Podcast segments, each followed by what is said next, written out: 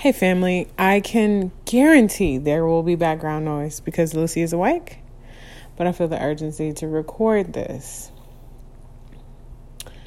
I have probably over the last three or four months, actually, since the beginning of this year, I have been going down the rabbit hole of testimony videos that I found on YouTube. There are hundreds, thousands of testimonies. And as I watch them, my spirit gets renewed, the joy of my salvation gets renewed and restored. I just feel this overwhelming sense of gratitude that I share something in common with these people. We all have been called out of darkness into the marvelous light. And all of us, though our experiences and our upbringings are different, like the same God rescued us. And we have the same fire and the same power. Um, it's just it's it's amazing, and I encourage you if you go through a lull or just like I mean, we all go through it in this walk, right? It, life happens to us. We're in this world, try not to be of it, but there's so many stressors and spiritual attacks and stuff with relationships and family and work. It just it can get overwhelming, and it's really easy to take the people who love you the most for granted, right? We see this in relationships, but we don't do it to anyone more than we do it to God. We're all guilty of it. It's a part of the human condition, in my opinion. Um, following God is is not easy, and their spiritual disciplines are called spiritual disciplines for a reason. Like you have to be disciplined in order to really like have power in my opinion. Like there are gifts that God gives us, but there are also skills and disciplines that we have to hone and that we have to put into practice until they become habitual, until they become our voluntary responses, involuntary responses, so to speak. Anyway, when I watch these testimonies, I can't get enough of them. I will literally sit for hours because one like leads into a, into the other. My my my. Sissy, do you want to say hello to everyone who's listening to our podcast? Can you say hi? Hi. Oh, so sweet. And so I have been especially drawn to testimonies of people coming out of the occult. Hi. Coming out of like all kinds of new age practices. Hi. And it's just crazy how they're ripping the covers off of what new age really is and it's demonic um practices like reiki and tarot um and um visiting psychics and horoscopes and yoga and burning sage like all these that's right um, no, yoga, not yogurt. You thought mommy was saying yogurt? I was saying yogurt. Um, all these things that we have just like kind of normalized. Um, even you're starting to see things be pervasive in church.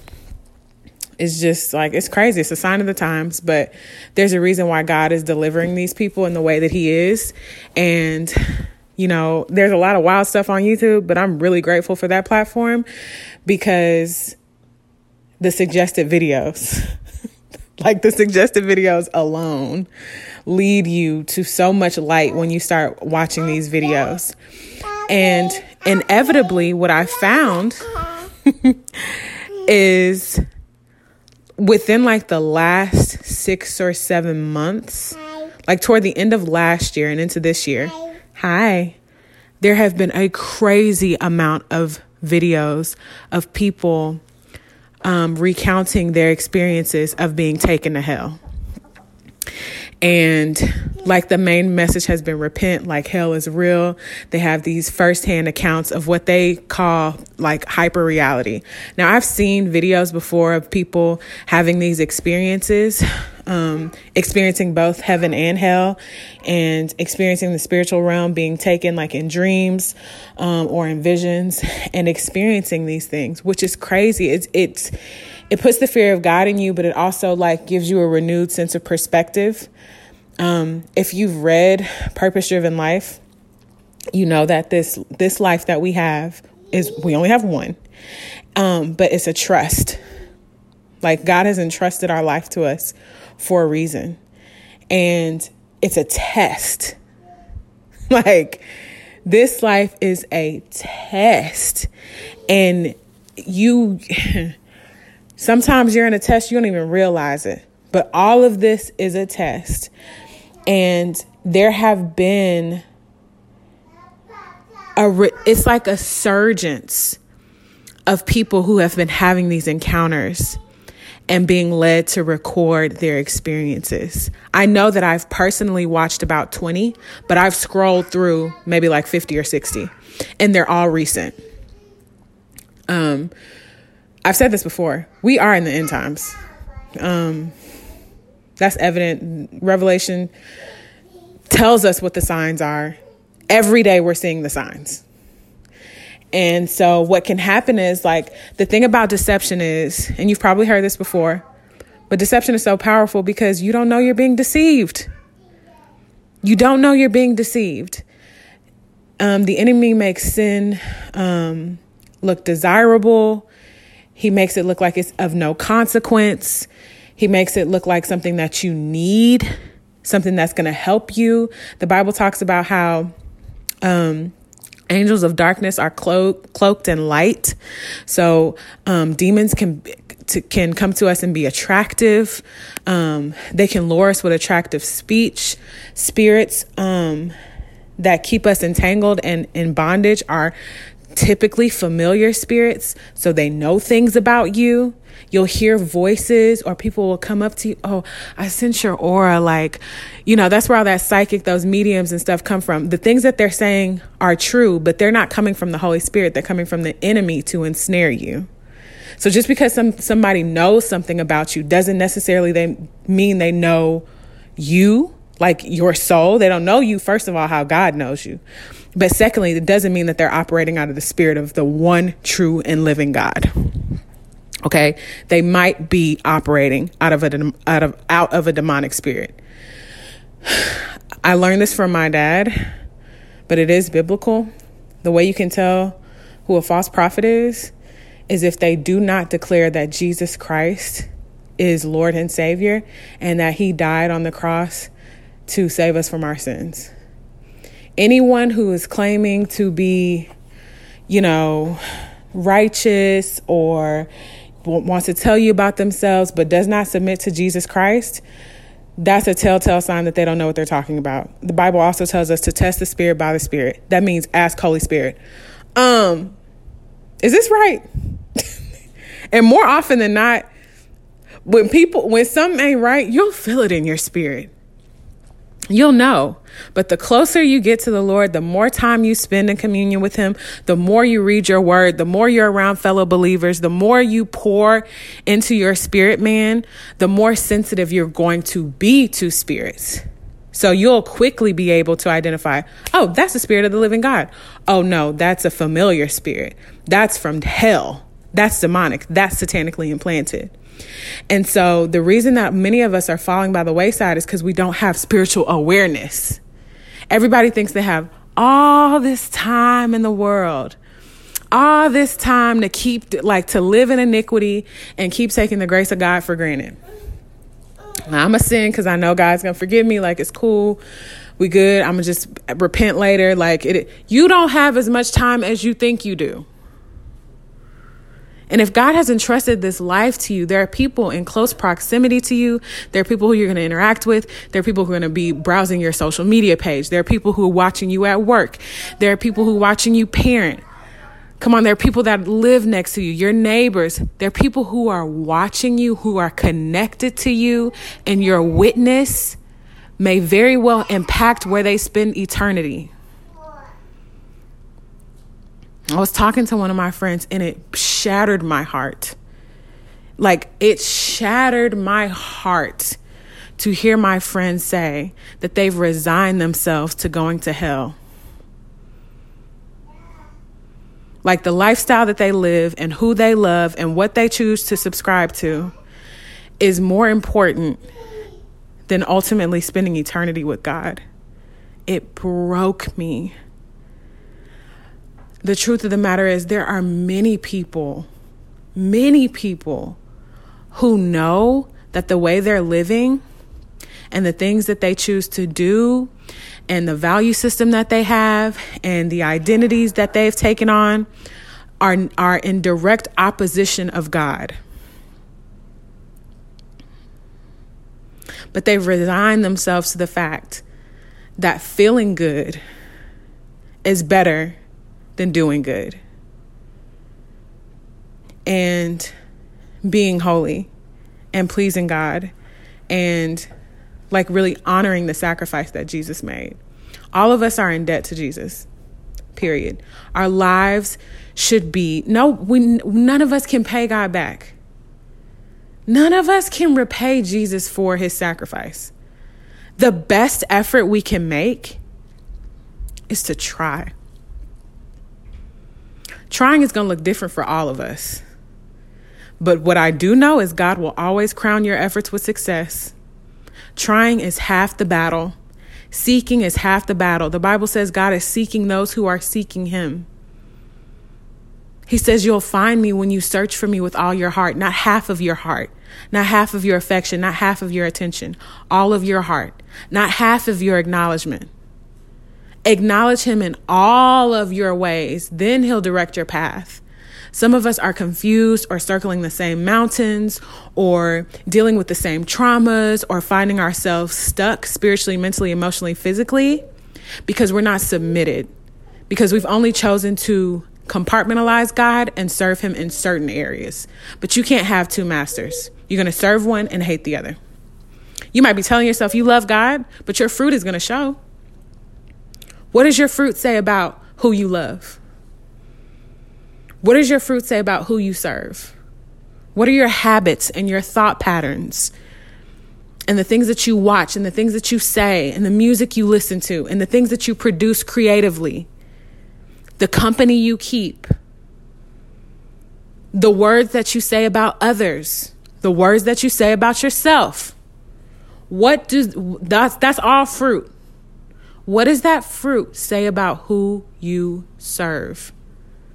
What does that fruit say about the culture of your eternity? There's a culture in hell. The culture in hell is anxiety, regret, despair, gnashing of teeth, darkness, torment, indescribable sadness. There's no hope and no light in hell. That's the culture of hell. So, is your life riddled with anxiety, with depression, with sadness, with suicidal ideation, with demonic oppression, with lustfulness, with iniquity? Or is your life filled with the culture of heaven? Peace, love, piercing light, overwhelming light, joy, fulfillment, satisfaction holiness, purity, worship. The beasts and the angels that sit around the throne of God just say holy all day long. They don't get bored, they don't get tired because His holiness is endless. They find pleasure and joy and fulfillment in worshiping God because that's what they were created for. Yes, baby. Oh, yes, that's right. Amen. So I'm saying all of that to say this. Repent. You know, Jesus' first sermon, it's in Isaiah. His first sermon is him just repeating words of, of, of a prophet about his coming. The first word is repent. The kingdom of God is at hand. Jesus is being prepared for 30 years, studying people, learning people, preparing his heart and his mind for what he's about to endure. Because although he was fully God, he was also fully man. Sometimes it takes me a few, sometimes it takes me an hour or so to get my mind ready to be around certain people because they drain the life out of me. right? So Jesus spends 30 years before he even begins, formally begins ministry. Before he finds his 12, before he starts preaching and laying hands and, and healing the sick and prophesying, before he does any of that, he spends 30 years here. And the first word he says is repent.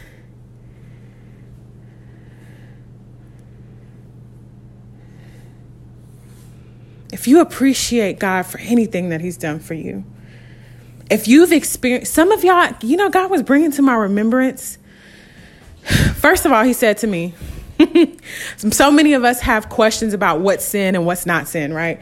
I'm watching these videos and I'm watching all of these different deliverance videos deliverance from lesbianism, deliverance from weed addiction, deliverance from porn, deliverance from new age.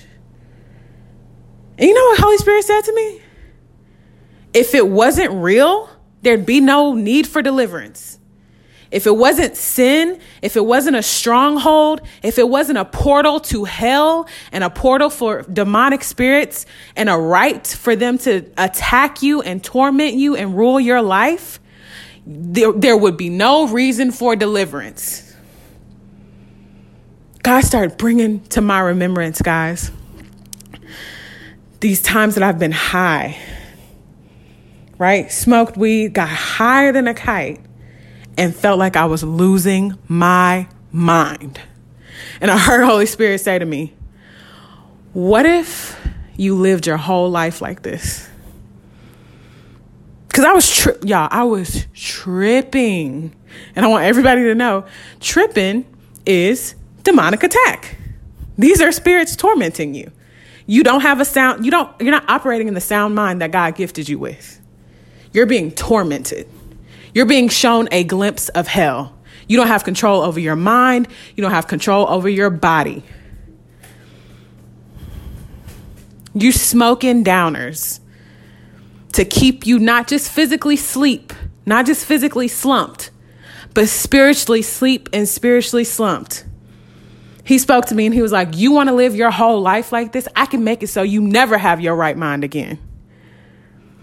Since you want to play with your right mind, since you want to play with having a sober mind, since you want to play with having a mind that's led by the spirit and not by the flesh, let me give you a glimpse of what I could do.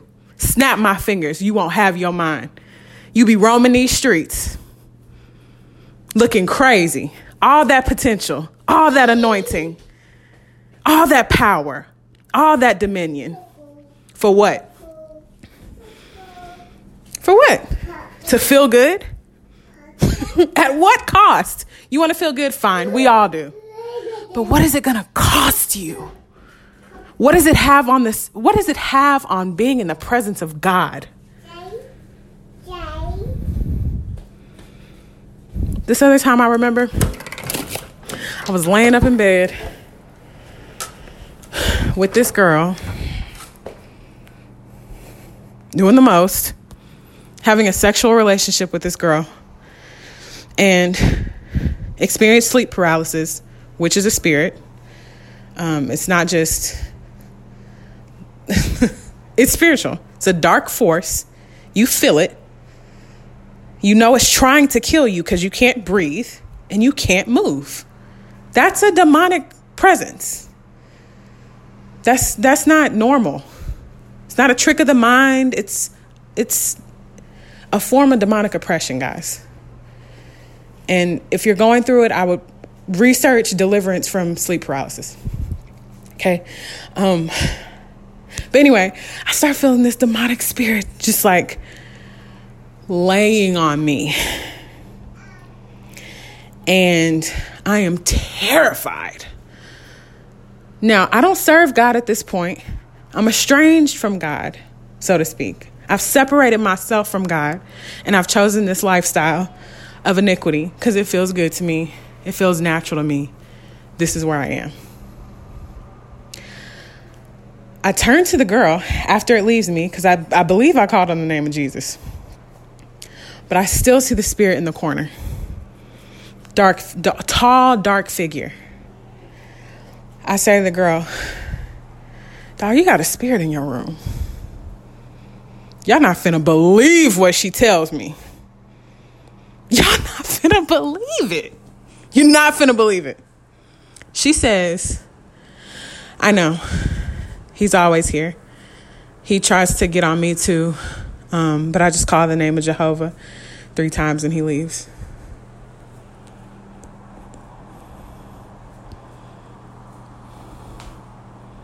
So we both knew. We both knew that whatever we were doing not just welcomed, but fostered an environment where a demonic presence felt comfortable.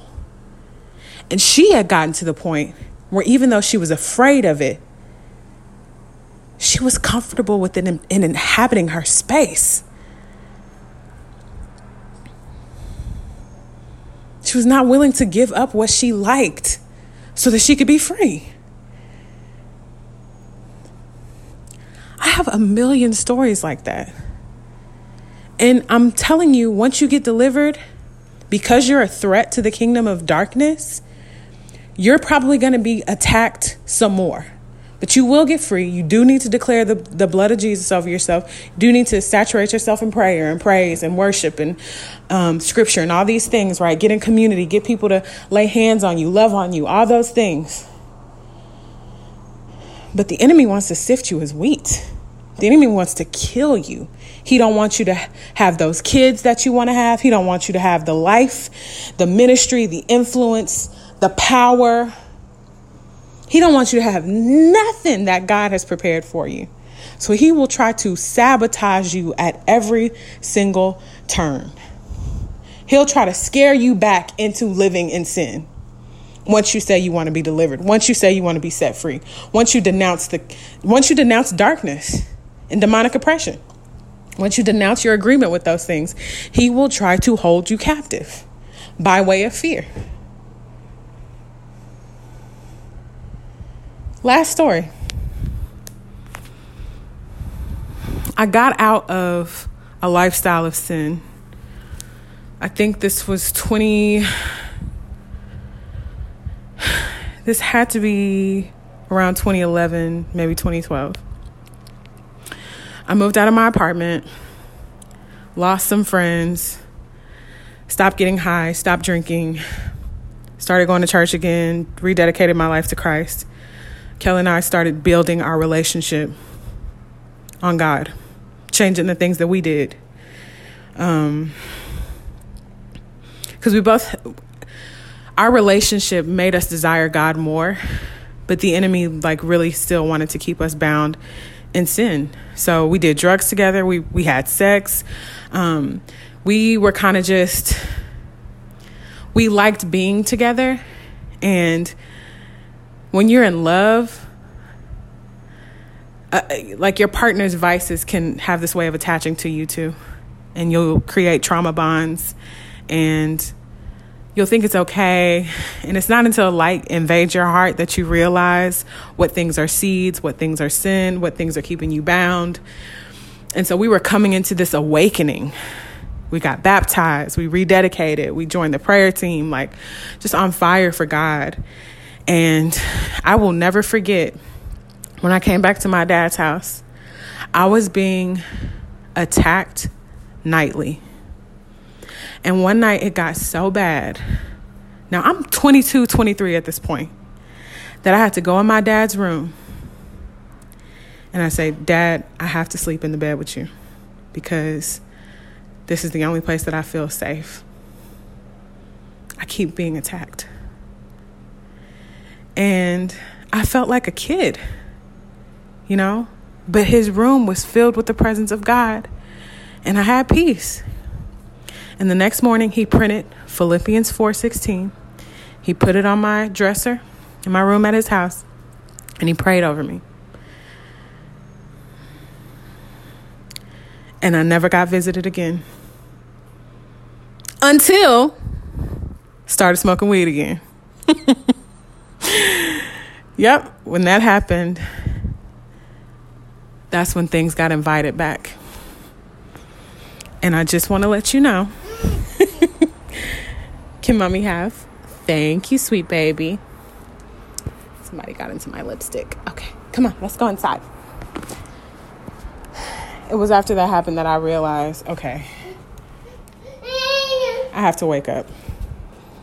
Like, I, I, I can't keep doing this to myself. I can't keep getting free and then welcoming back the very thing that has tried to destroy me. Um, if you have to constantly try to make concessions for your habits and the things that you do, stop. Just stop. It's killing you. It's killing you spiritually. It's keeping you from living a full life. And Jesus died to give you that.